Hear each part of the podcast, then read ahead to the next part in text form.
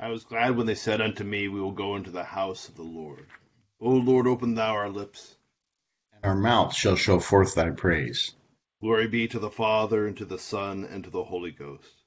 As it was in the beginning, is now, and ever shall be, world without end. Amen. Praise ye the Lord. The Lord's name be praised.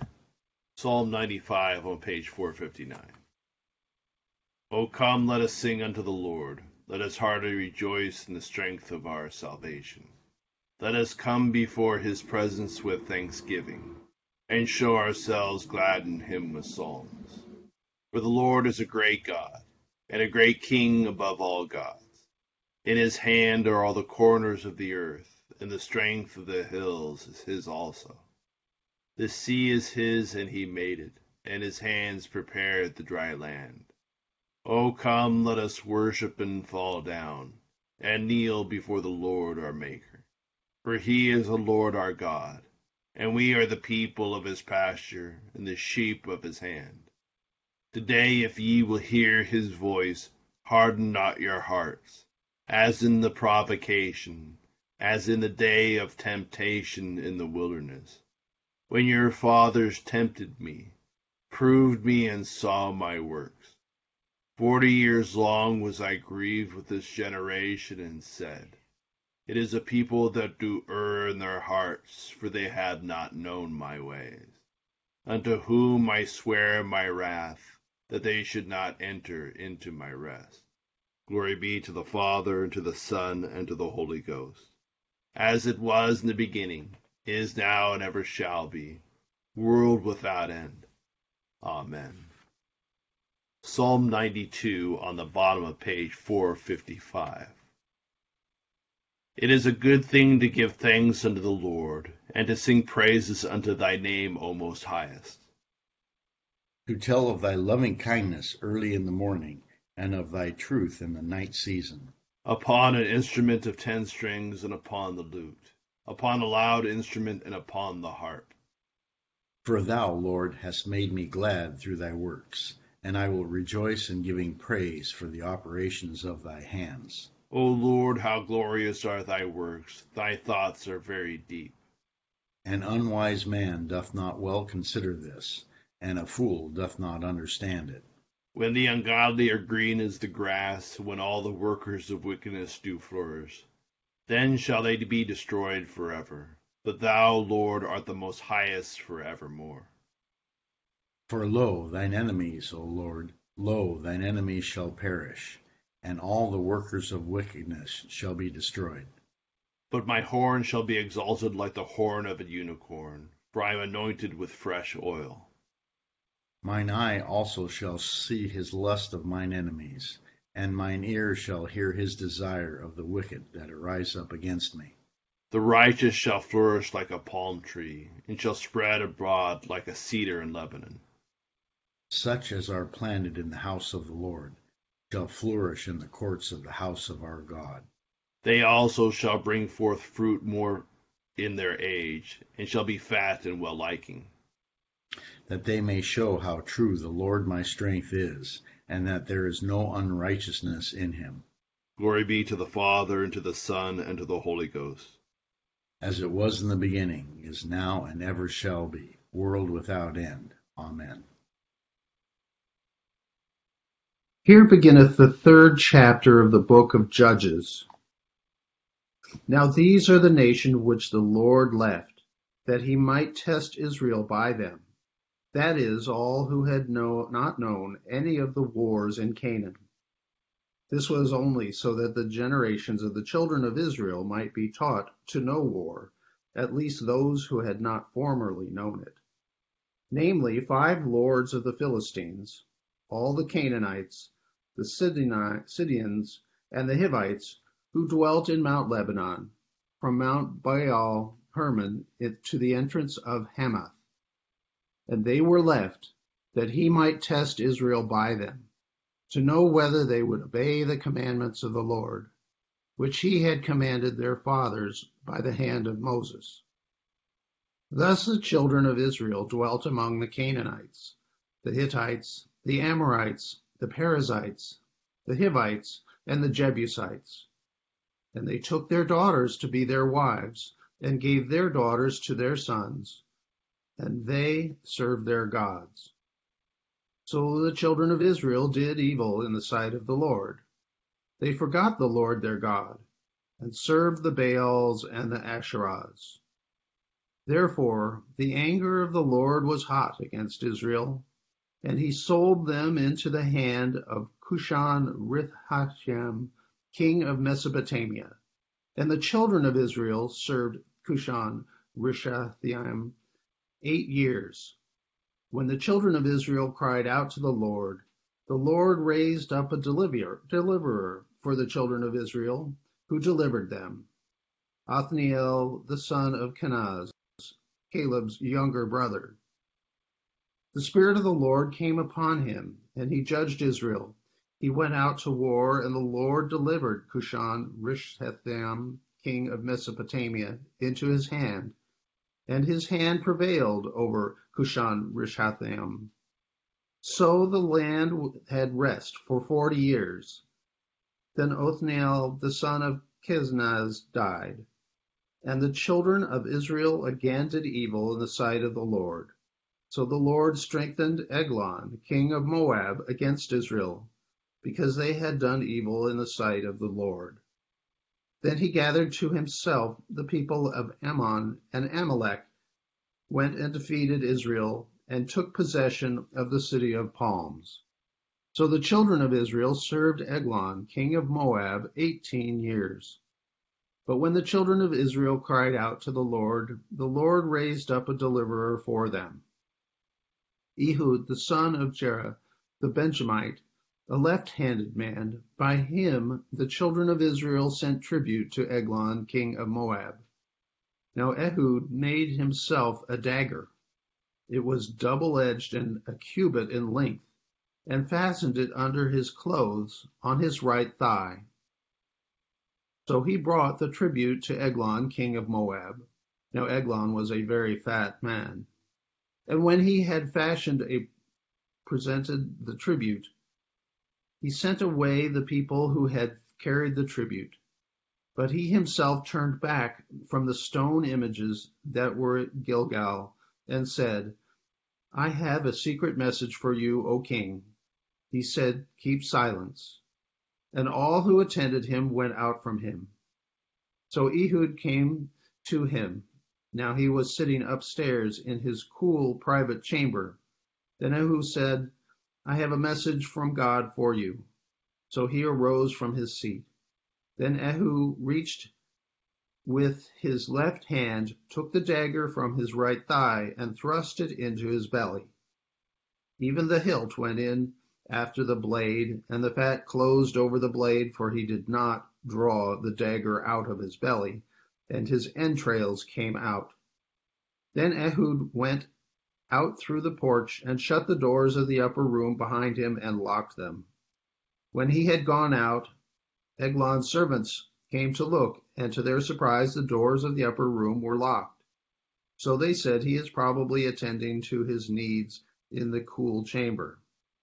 So they waited till they were embarrassed, and still he had not opened the doors of the upper room. Therefore they took the key and opened them and there was their master fallen dead on the floor. But Ehud had escaped while there they delayed, and passed beyond the stone images and escaped to Syria.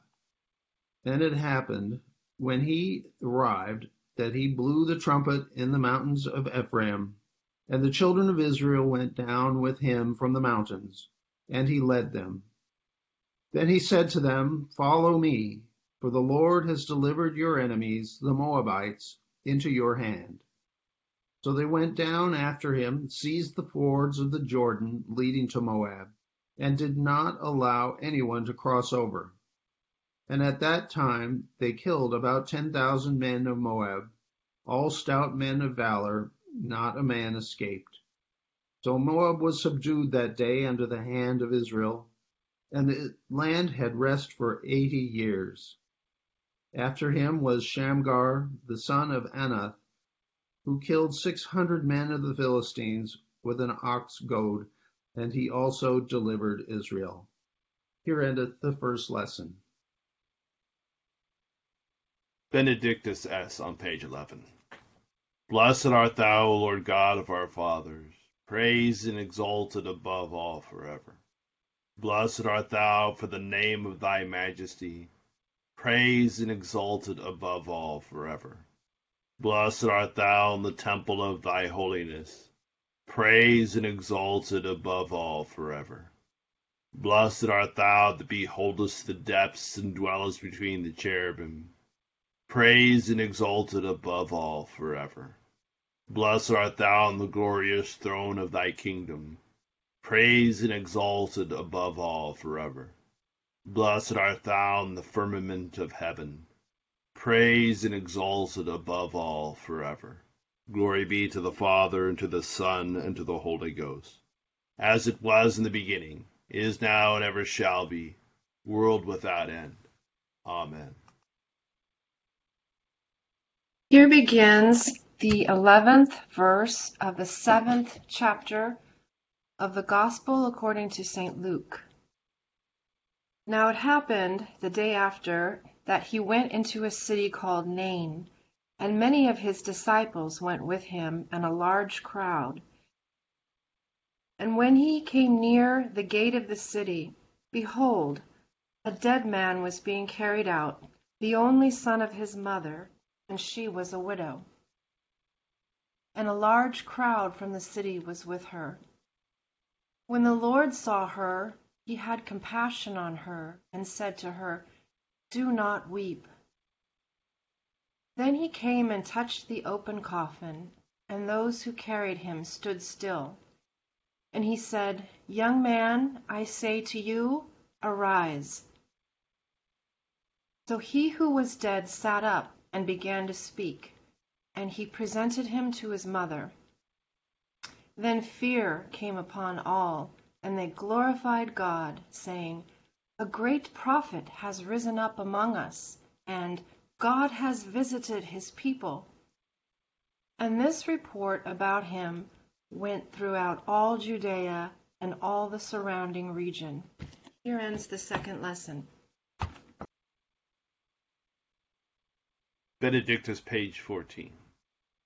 Blessed be the Lord God of Israel, for he has visited and redeemed his people, hath raised up a mighty salvation for us in the house of his servant David, as he spake by the mouth of his holy prophets, which have been since the world began, that we should be saved from our enemies and from the hand of all that hate us, to perform the mercy promised to our forefathers, and to remember his holy covenant to perform the oath which he sware to our forefather Abraham that he would give us, that we, being delivered out of the hand of our enemies, might serve him without fear, in holiness and righteousness before him, all the days of our life.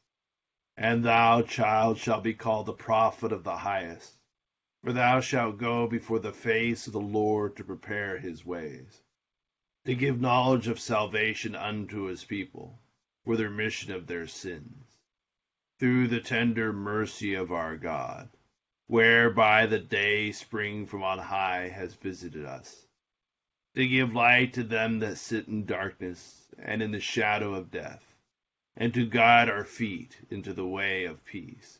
Glory be to the Father, and to the Son, and to the Holy Ghost as it was in the beginning, is now, and ever shall be, world without end. Amen. I believe in God, the Father Almighty, maker of heaven and earth, and in Jesus Christ, his only Son, our Lord, who was conceived by the Holy Ghost, born of the Virgin Mary, suffered under Pontius Pilate, was crucified, dead, and buried he descended into hell. The third day he rose again from the dead. He ascended into heaven, and sitteth on the right hand of God the Father Almighty. From thence he shall come to judge the quick and the dead.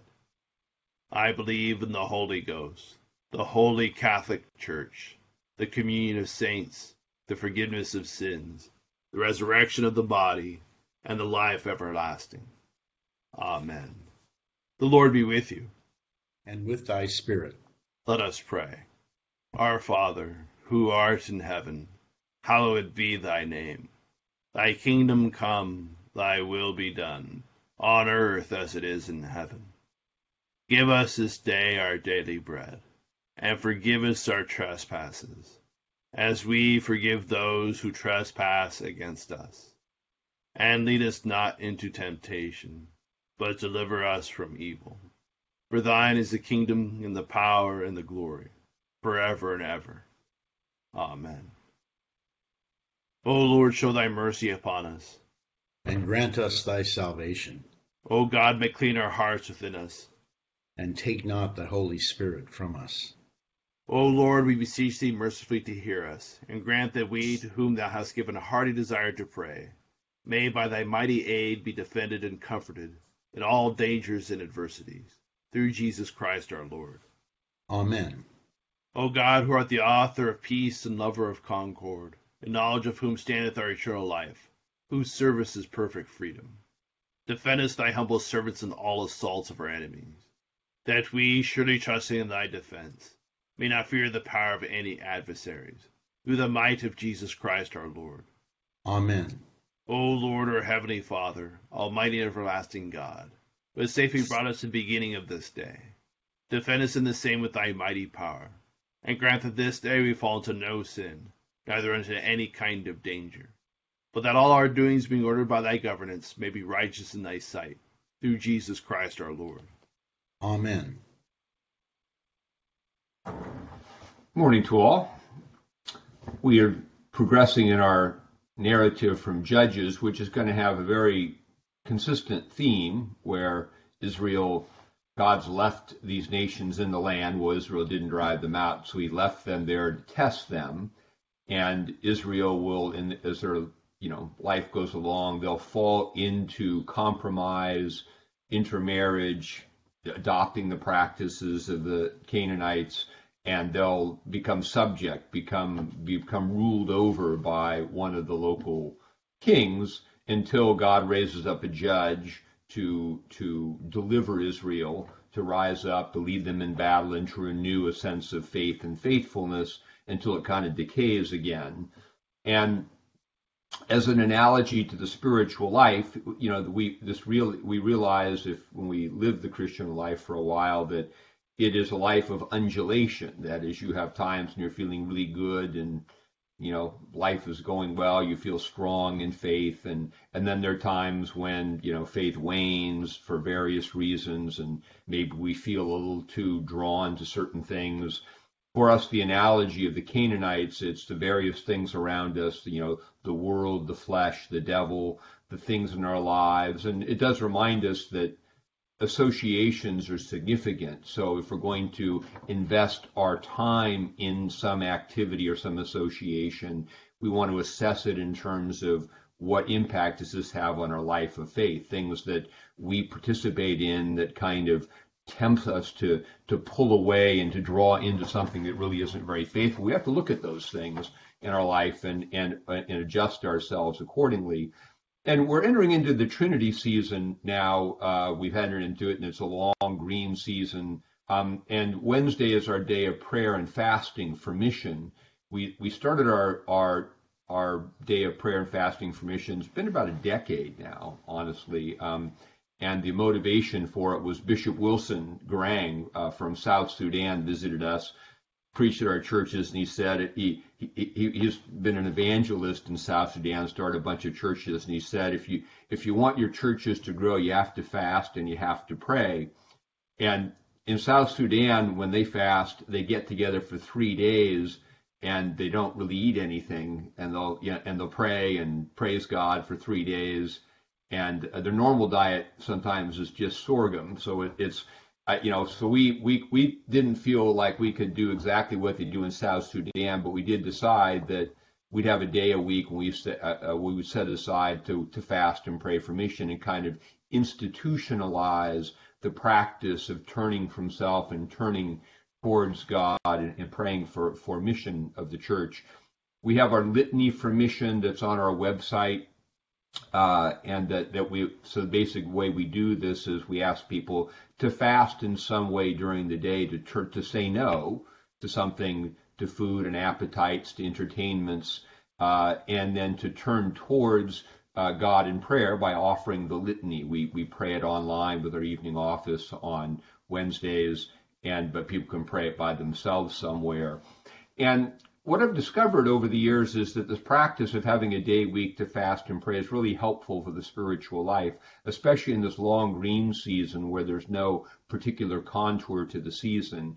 That sometimes it's not so much that our unfaithfulness is that we fall into something overtly sinful, but life just gets kind of, the spiritual life gets kind of dull. And having a day, a week, you know, we can do it more often than that, but the spiritual discipline of saying no to things, saying today, no, I'm going to withdraw from some of the normal things I do. I'm not going to eat as much. I'm not going to, and I'm going to focus my attention to no to things and yes to God has a renewing aspect of it. And it, it's a way of, of helping us endure through the undulations of, of the long seasons where there's no particular spiritual impulse to do anything spectacular.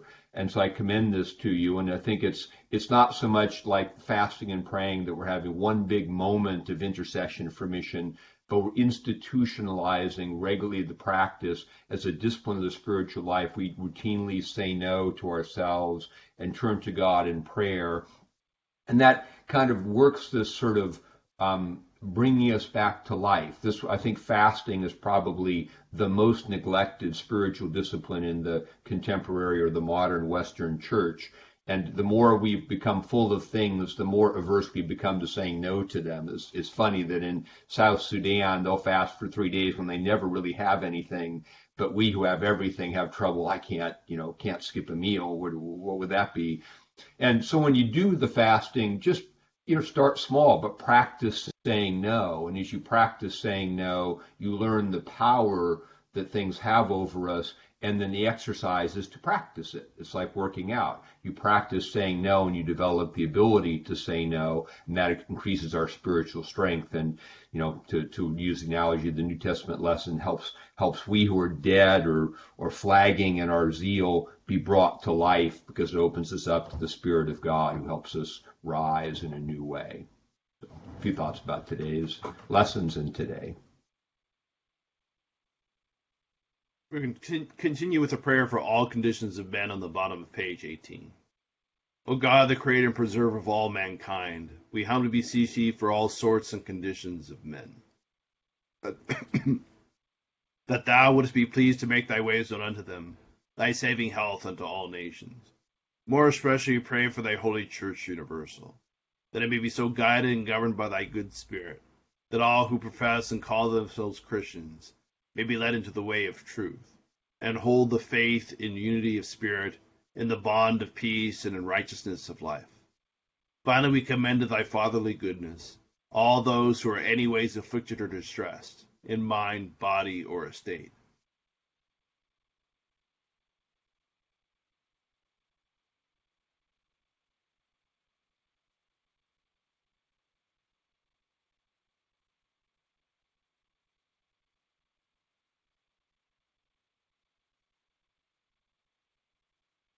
that it may please thee to comfort and relieve them, according to their several necessities, giving them patience under their sufferings and a happy issue out of all their afflictions.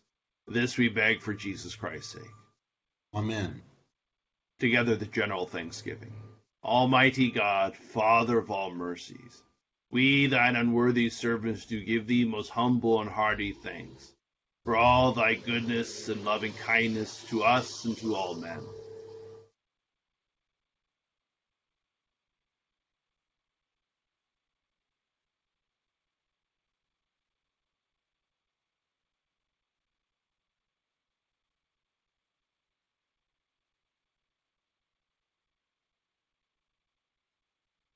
We bless thee for our creation